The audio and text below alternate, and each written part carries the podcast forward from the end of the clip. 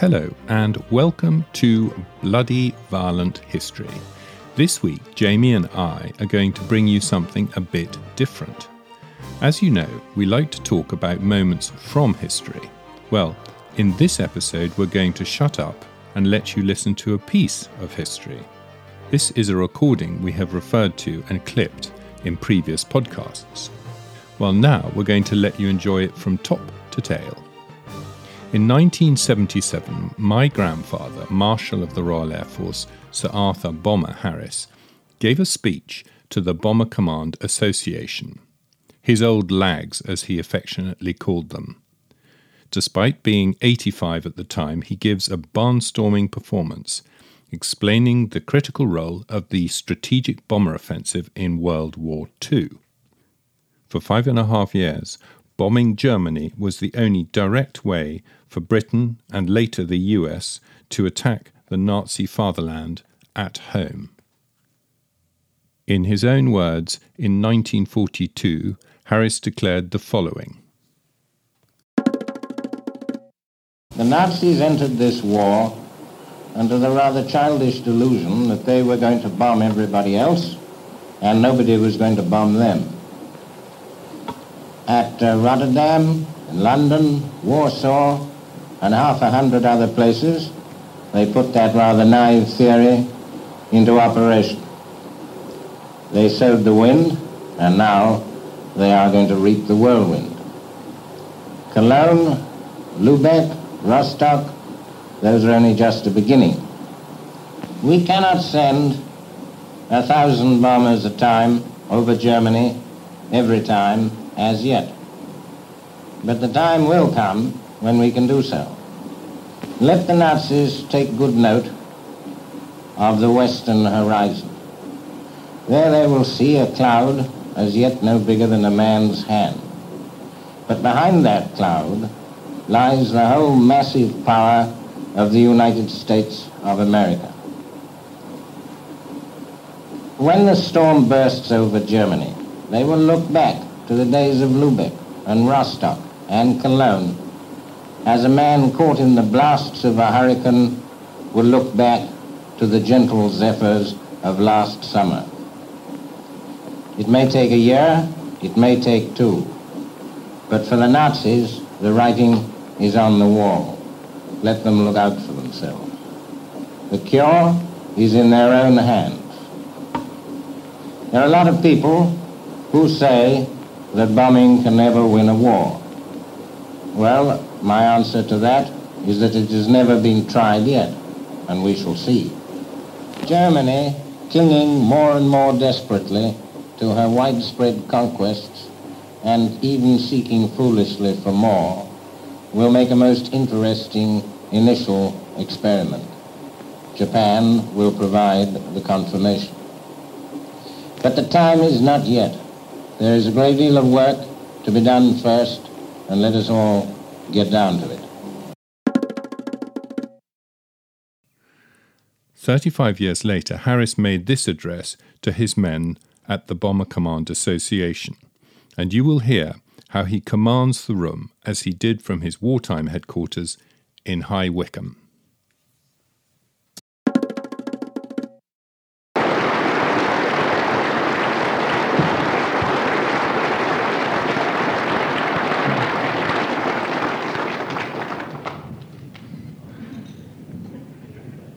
Mr. Chairman, members of the committee, ladies and gentlemen, and not forgetting our two milords, I want to thank you all for the marvelous reception you've given to me tonight. And if I went much further on that theme, I don't think I would really be able to control my feelings all I can say is I thank you all from the bottom of my heart. And now I'll go on from there to tell you that, as you probably know, I'm old, gaga, and garrulous. I have got a lot to say, which I think you ought to hear unless you've heard it before. But I realize that a lot of you came a long way and have got a long way to go. Therefore, if any of you have to get up and leave, I can assure you I won't be either put off or put out. so please uh, take that uh, as what I really mean. I won't be a bit worried if you have to go because I know why, for one reason or another. you know, the work our crews did in Bomber Command, and whenever I speak of the bomber strategic offensive, I couple with it 50 50 our gallant American friends of the 8th United States Air Force.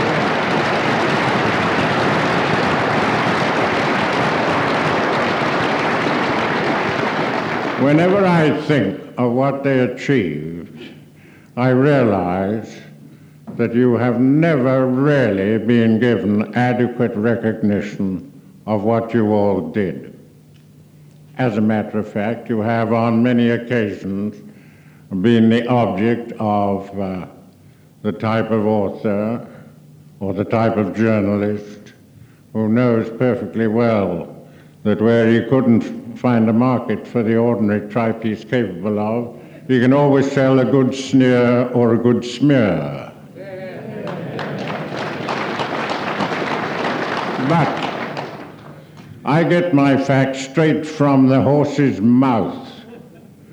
I don't go digging around at the other end of the animal where those people I've referred to.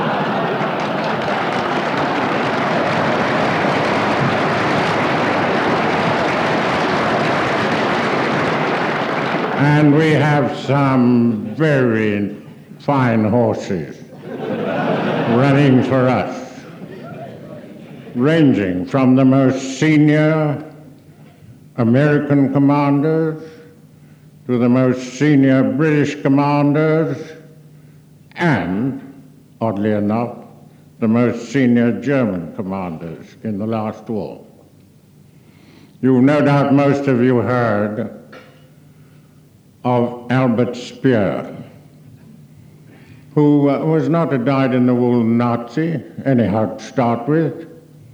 He was a brilliant young architect and he got tied up with Hitler because uh, Hitler liked drawing pictures with his assistants of the magnificent buildings they were going to erect at the end of a victorious war in order to usher in the beginning of the thousand year Reich, which, thanks largely to you fellows, never materialized.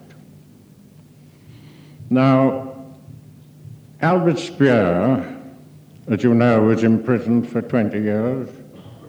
Matter of opinion, I think unjustly, for doing his damnedest to defend his own country. But when he came out of prison, he wrote two books.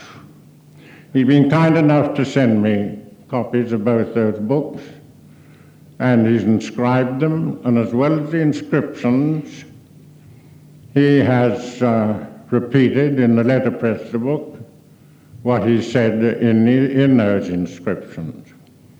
And in his own words, he has said that of all the war books he's ever read, and he's read a lot of them, the effect of the strategic bombing of Germany is always underestimated.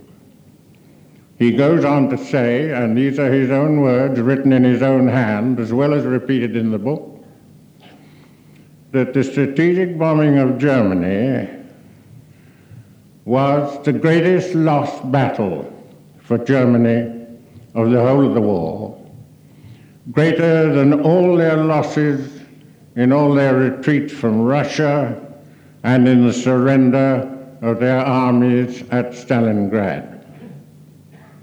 He then goes on to develop the reasons why he makes those statements. Starting right back in June 42, when we had barely started getting going with about an eighth of the size of force we required, and the Americans were just beginning to bring their forts over here, there was a meeting amongst the high ups in Germany as to whether or not they would do this, that, and the other thing. And when it came to the question of whether they would develop the atom bomb, and don't forget that before the war, the Germans were ahead of everybody in that particular nefarious pursuit. When it came to that question, luckily for us and the world at large, Hitler dismissed it. He said he'd have nothing to do with it because it was all Jew science. Well, that was a very lucky decision. But Albert Speer comments in his book, apropos of that decision, at that very early date that he was glad because he couldn't possibly have spared the enormous amount of skilled and semi skilled and unskilled labor for any such ambitious project as the manufacture of the atom bomb from the necessity of using those people to repair the bomb damage to the German armament industry. Well, that was in June 42. And of course, that damage went on crescendo after that. His next statement that might be of interest to you was that he reckoned, as Minister of uh, Armament, which he'd then become, that by the end of 1943, when we were really getting going with about a quarter of the force we'd asked for, and the Americans had really got going with their Mustang uh, escort fighters, that we had already deprived the German armies on the Russian front by bomb damage to industry of 10,000 of their bigger caliber guns and 6,000 of their heaviest and medium heavy tanks. Well, that was quite a subscription towards the war, all done by the strategic bomber. But he goes much further than that. And I say, he made that remark about the bomber strategic offensive being the greatest lost battle of all for Germany. And he goes on to explain why. The 8.8 centimeter dual purpose anti aircraft and anti tank gun was probably the most useful gun that the Germans possessed. And as the armament, for instance, of their Tiger and Panther tanks, it was the only gun, mobile gun, capable of competing with the very heavy frontal armament of the Russian tanks. No less than 20,000 of those guns had to be taken away from the German armies on all their fronts, kept away from them, and scattered all over Germany because of the unpredictability of where the strategic bombers were going to strike next. Speer says that that reduced the anti tank ability of the German forces on all their fronts by half. Well, when you realize that no army on either side ever advanced a yard without their armored spearhead first busting a way through the defense. You can realize what it meant when the bombers, the strategic bombers, cut their anti tank defenses by half. He goes on to say that uh, that requirement of being prepared to defend every German city and every German vital factory against the possibility and the unpredicted probability of bombing of any one of those particular places meant the stationing all over Germany of hundreds of thousands of men who should have been in the forces. Field Marshal Erhard Milch, who commanded the German anti aircraft defenses, said he had 900,000 fit, he stressed the word fit, men in his anti aircraft command alone. When he says fit, he means they were fit to have been up in the front line of the German armies on the various fronts and not kicking their heels around Germany, waiting for the strategic bombers and wondering where they were going to strike next. Well, if you know of any individual army on the Allied side which throughout the war deprived the German armies of well over a million men and half their anti-tank abilities, I would personally be very obliged for the information.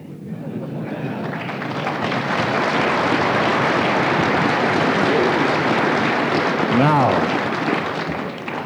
when uh, Erhard said he had 900,000 men, you can certainly add to that another two or three hundred thousand fit men who, because they were skilled tradesmen, had to be retained in Germany and not called up for army service because their skills were required to keep the Nazi machine ticking over in the repair of bomb damage. I mean men like electricians, plumbers, railway workers, people who ran the oil uh, manufacturing plants, and so on and so forth. So there you get that enormous subtraction from German strength, both in artillery and in manpower, which was caused by the strategic bombers and by nobody else. Now, as I said, you don't seem to have got adequate credit for that, anyhow, in this country, but you certainly get it from the people who are immediately concerned such as Eisenhower, Monty, and the German leaders, as I have mentioned, um, Albert Speer, General Sepp Dietrich, etc., etc. What Eisenhower had to say about you was this 25 years after the war, the Americans released a lot of stuff from their top secret archives, amongst them letters exchanged between General Marshall, the head of the American Army, and General Eisenhower.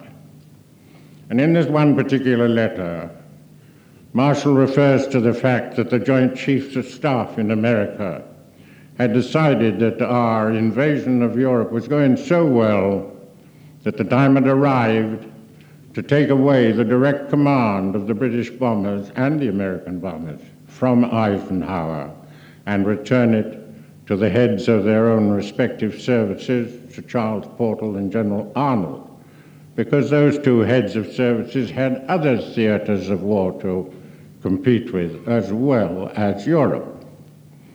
In Eisenhower's reply, and I have a copy of his reply, he said, uh, although Marshall expressed his apprehensions that that would result in Eisenhower getting less support from Bomber Command than he'd been used to, Eisenhower said he had no such fears, and his actual words were that he had come to regard the British Bomber Command as one of the most effective parts of his entire organization always seeking and finding and using new ways for their particular type of aircraft to be of assistance in forwarding the progress of the armies on the ground. Well, that is a pretty good recommendation from that source, but we have others. You know, Monty, you've probably heard of, was not by any means given to praising idly. But I have heard Monty say on two occasions, both were vast public banquets given to him, once in this city and once in Cape Town. I have heard him say that he regarded the British bombers as having been the greatest of all in the destruction of the German Uh, uh, the German armies as a whole. Now, that was pretty good coming from a soldier are not given to praising others lightly. On the other hand, I have seen articles written, some by one by particular by a man described as a very well known military correspondent, in which he made two remarks. He said all the Bomber Command ever did was to raise better obstacles in front of the progress of our armies than the Germans could have done themselves. That was one remark. The other remark he made was that we took no part whatsoever in the Battle of the Ardennes, where the Germans, as you know, nearly broke through the Allied lines. Well, um, whether you like to believe that or not is a matter for your personal tastes. But I would say this that although that fellow said that we'd raised these appalling obstacles in front of our own army, I would agree to this extent that our grade one prize boffin, dear old Barnes Wallis, who I'm so sorry is not able to be here tonight, but I hope you'll send him your best wishes.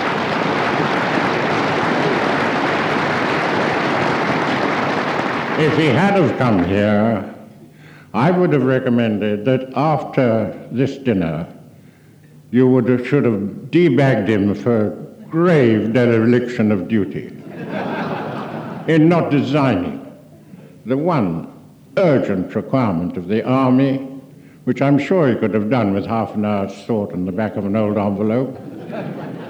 and that was a bomb that made a self filling crater. That yawned, that yawned deep and wide to embarrass and entrap the enemy, but automatically filled it up as soon as it sensed the approaching footfall of an Allied soldier.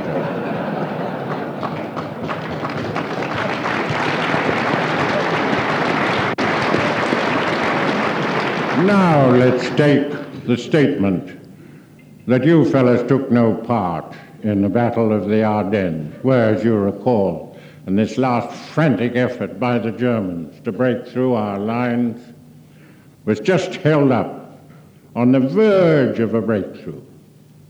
By what? By the Allied general on the spot. This is history as it's made. Firing off at them, a hitherto unheard of or unexpected secret weapon. Thinking that his position was hopeless, the Germans demanded his surrender. And he fired off this weapon, which was a rather mild four letter word. and that is history, as she is wrote. But when you come down to brass tacks and find out what really happened to stop that offensive, you'll find that Hitler, as soon as that offensive began to be held up, he told Albert Speer to get up to the front and tell the general on the spot, Shep, Shep Dietrich, that he was to go on at all costs, at any cost. He was not to stop. Speer relates in great detail his tremendous difficulties in getting up to the front at all the Ardennes country, a terribly difficult country, almost impossible even for tracked vehicles across country. There are only two very comparatively poor and precipitous uh, road routes through it. And everybody, especially the French, are saying, oh, the Germans will never come through there. So it was quite lightly defended. And they said that in spite of the fact that this was the third occasion that the Germans had come through since 1870. Well, Speer relates his tremendous difficulties in getting up there at all. He says that uh, sometimes he only made good a mile in an hour's struggle. And you can bet, as Hitler's representative, that he would have been pushed, pulled, and carried, car and all, round and over and above any obstacles that existed. Finally arrives at the headquarters of the advanced armored force on which the whole offensive depended their job was to break through the join between the American and the British Canadian armies, turn sharp to the right northward, and drive the 21st British Canadian Army Group into the sea again for another Dun- Dunkirk. And there they were, held up solid, by that rude American general who made that remark, which apparently forced those tough Germans who'd fought through all that way, regardless of shot and shell, rock back on their heels, turn about, burst into tears, and go home to complain to mother about that rude man. that is how history is written. Well,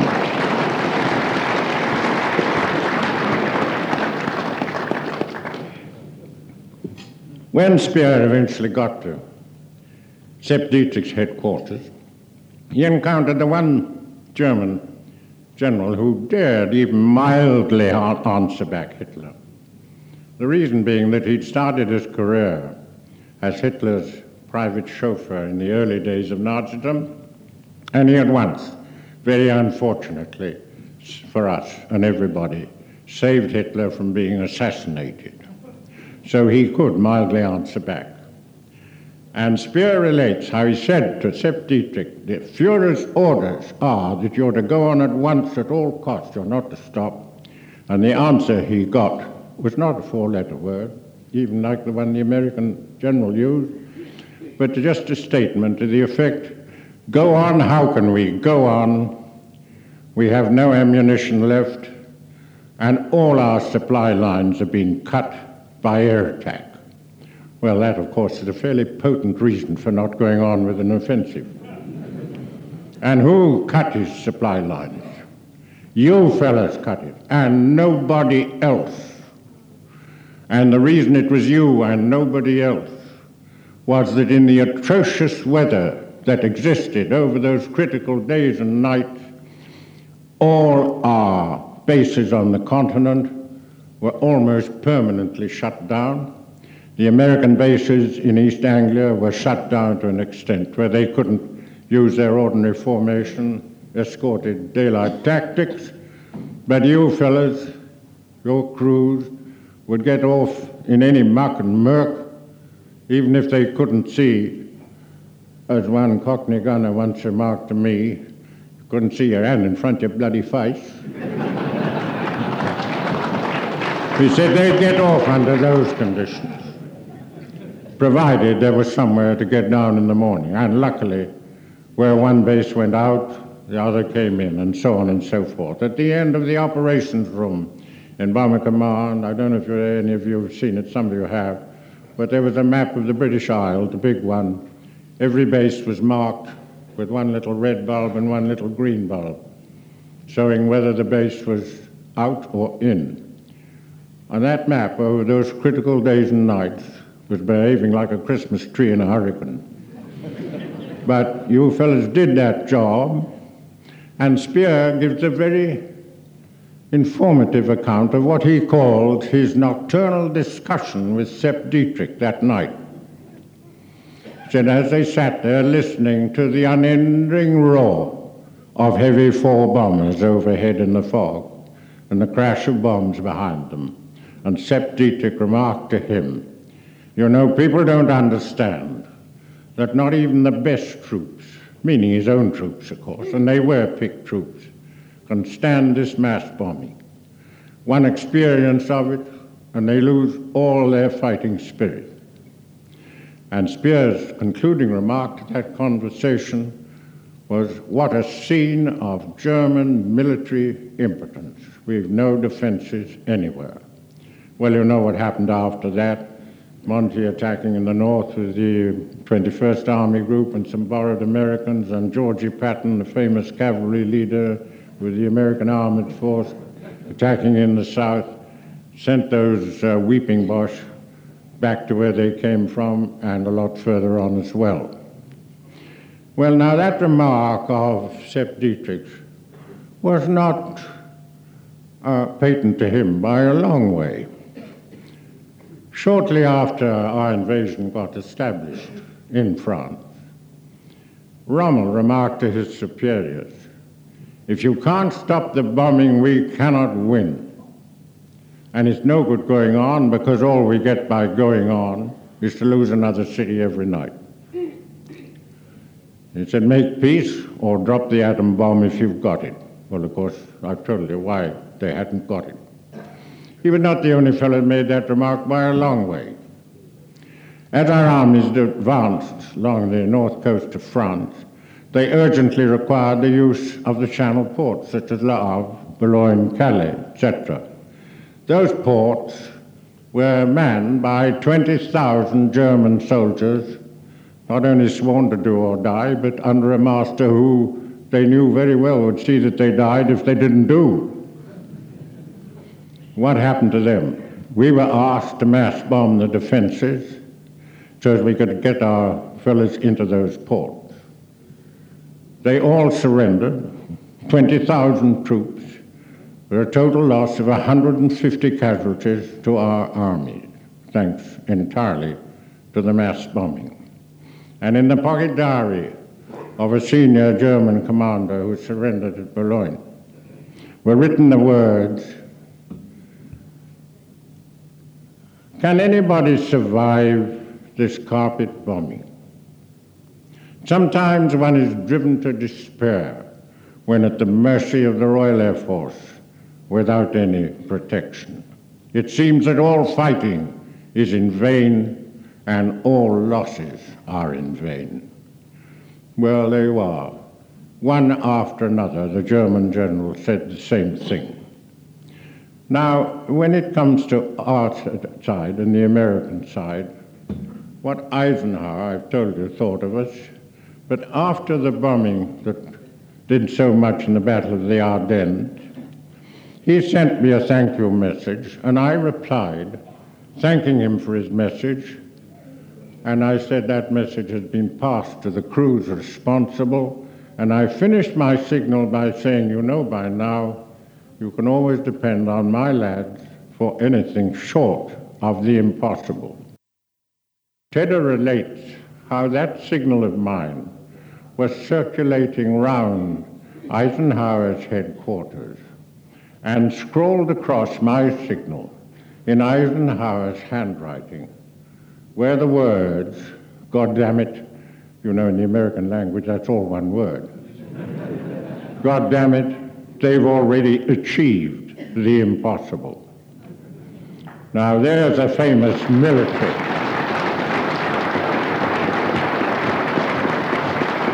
There is a so-called famous military correspondent saying the Bomber Command did nothing but make infernal nuisance of themselves uh, where our armies were concerned on the continent, and the Commander-in-Chief saying that you fellows achieved the impossible on behalf of the armies. Who do you like to believe? Well, I've got very little more to say except that quite apart from the fact that those facts I've given you indicated beyond doubt agreement with Albert Speer's statement that the strategic bombing of Germany was the greatest of all their losses in the war, I would say you also scored the biggest air victory of the war because you did what Boom said was the one thing you had to do to defeat an enemy, drive him on the defensive. And you certainly did that.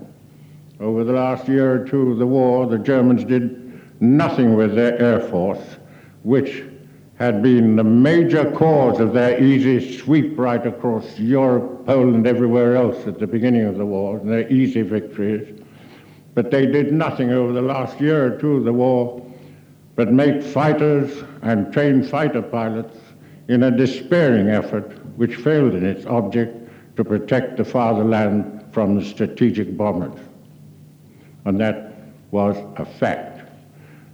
That effect of that was firstly that it put an entire stop to the bombing of, of this country. Uh, it's quite true, they started off with these comic rockets and things. Well, you know, the V-2 rocket, for instance, the thing that uh, created quite a bit of alarm and despondency, the maximum possible production of those V-2 rockets was a thousand a month. A thousand a month, and it took 5,000 of them to carry as much explosive as one attack by the strategic American and British bombers. So there are the comparative values. Now, and I've told you, I think you won certainly one of the major ground battles. What I've told you about the Albert Speer, certainly one of the major air battles in driving them entirely onto the defensive. But what you've never been given any credit for, you certainly won the major naval battles of the European war. Who said so? Speer again. I have written, I have read an account by a so-called expert naval correspondent who said in the whole of the war, the Bomber Command only sank one submarine. What does Albert Speer say? He was responsible for the production of submarines and everything else. This simple sentence in one of his books. We would have kept to our promised output of submarines for Admiral Donitz's U-boat war if the bombers had not destroyed a third of them in the ports. Well, who was right? The Navy who wanted to pinch all our Lancasters to go looking for haystacks all over the Atlantic, looking for needles in the haystack, or we who said the place to get the submarines was where they came from and not where they went to.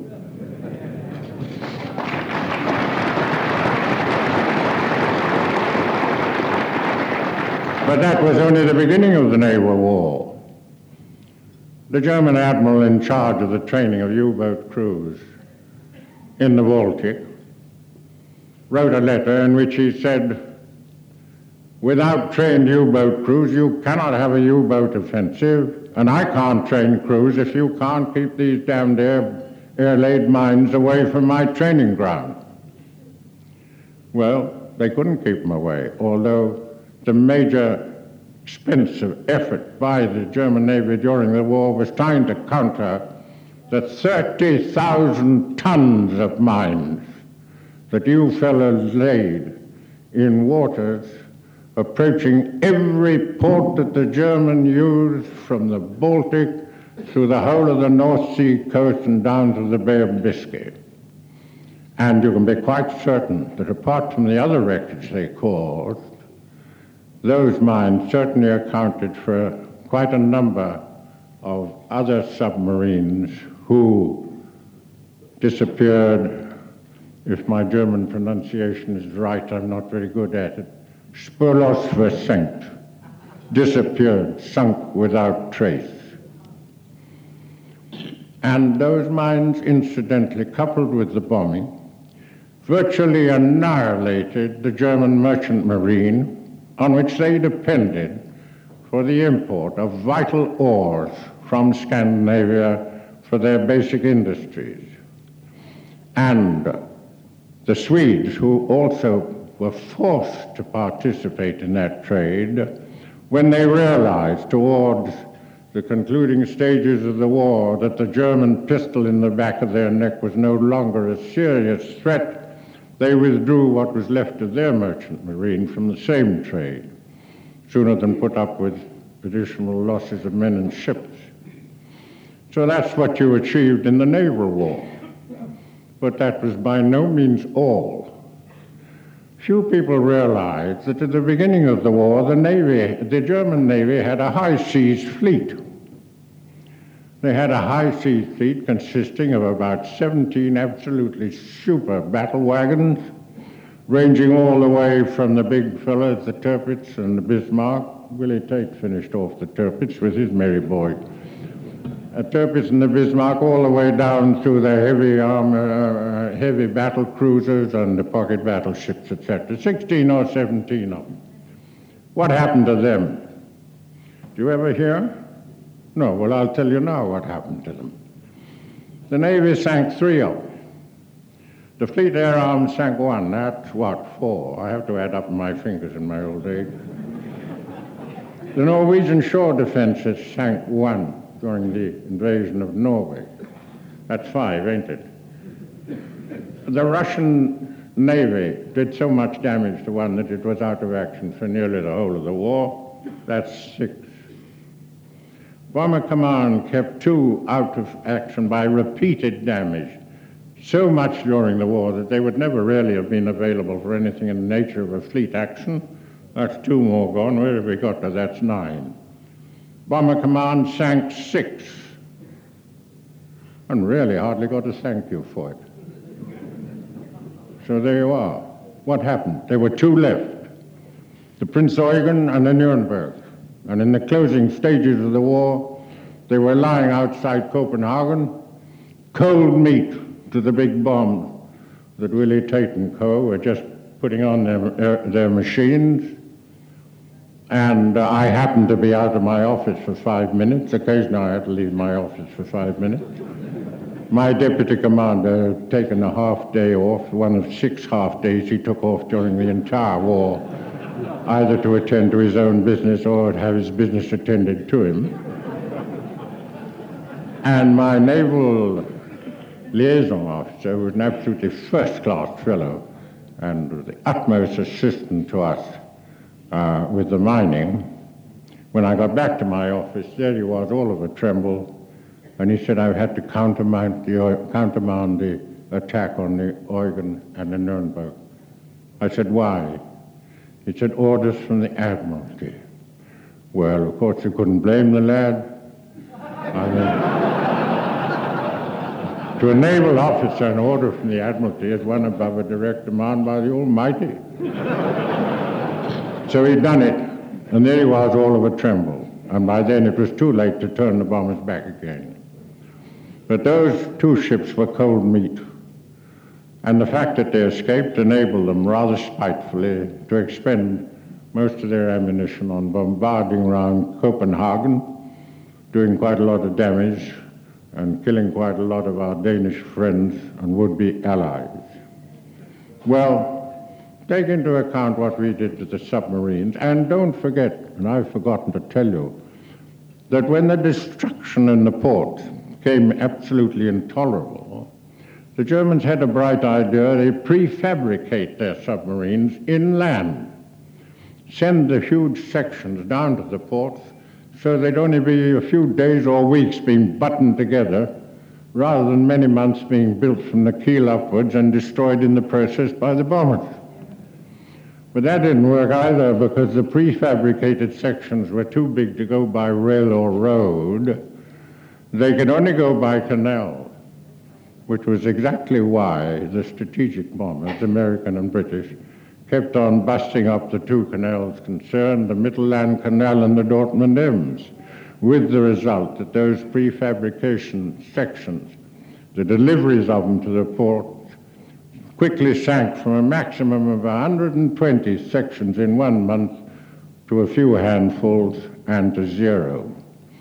Well, I hope I've told you enough about your share in the air war and the naval war and in the land war. And nobody can take that away from you because I say it's all from the horse's mouth, from the leading Germans, the leading Americans, and the leading British. Even Lord Alanbrooke, the head of the army, who was no friend of the Air Force, always making inordinate demands on what was what we should do for them.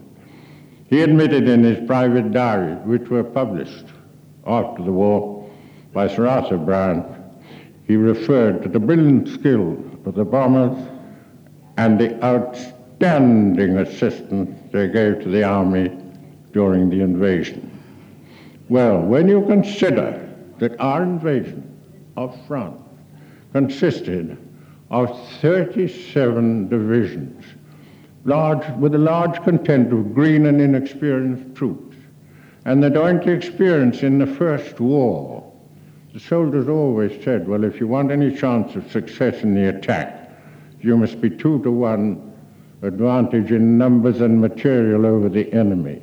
Those 37 divisions chased 60 German divisions clean across Europe from the Atlantic to the Elbe totally destroyed the German army of half a million men, the Seventh Army, captured tens of thousands of prisoners, all their equipment, and beat them down to unconditional surrender at Lüneburg Heath. And that was largely due to two things. The Germans' lack of anti-tank defenses, and the complete not air superiority, but absolute air supremacy of our fellows over on the continent, thanks to the fact that the bombers had forced the German Air Force to expend nearly all its effort on a failed attempt to defend their own country. Thank you for listening to me. And thank you.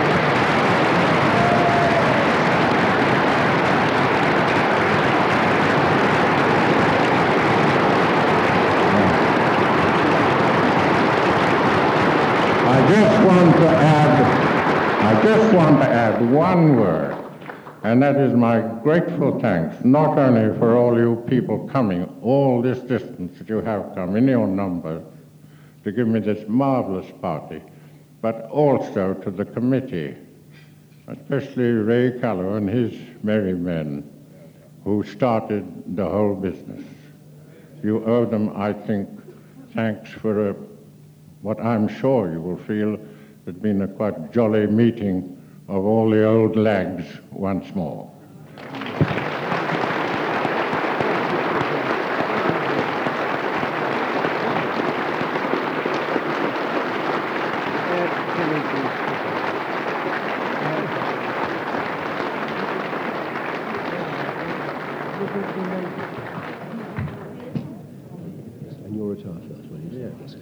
Um, my lords, ladies and gentlemen, thank you so much. That concludes the speeches. Please stand and allow your distinguished guest of honor and the chairman and the guests at the top table to retire first. Thank you.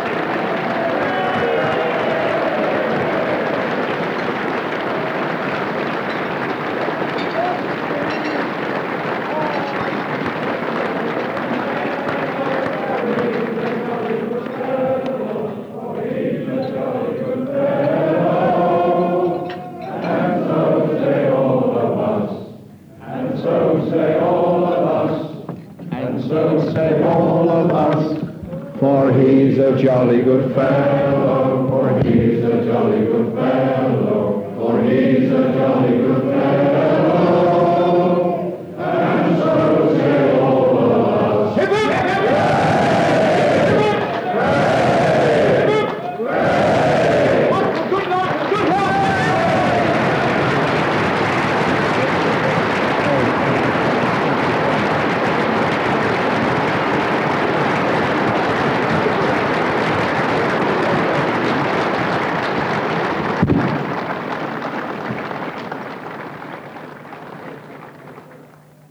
So it goes.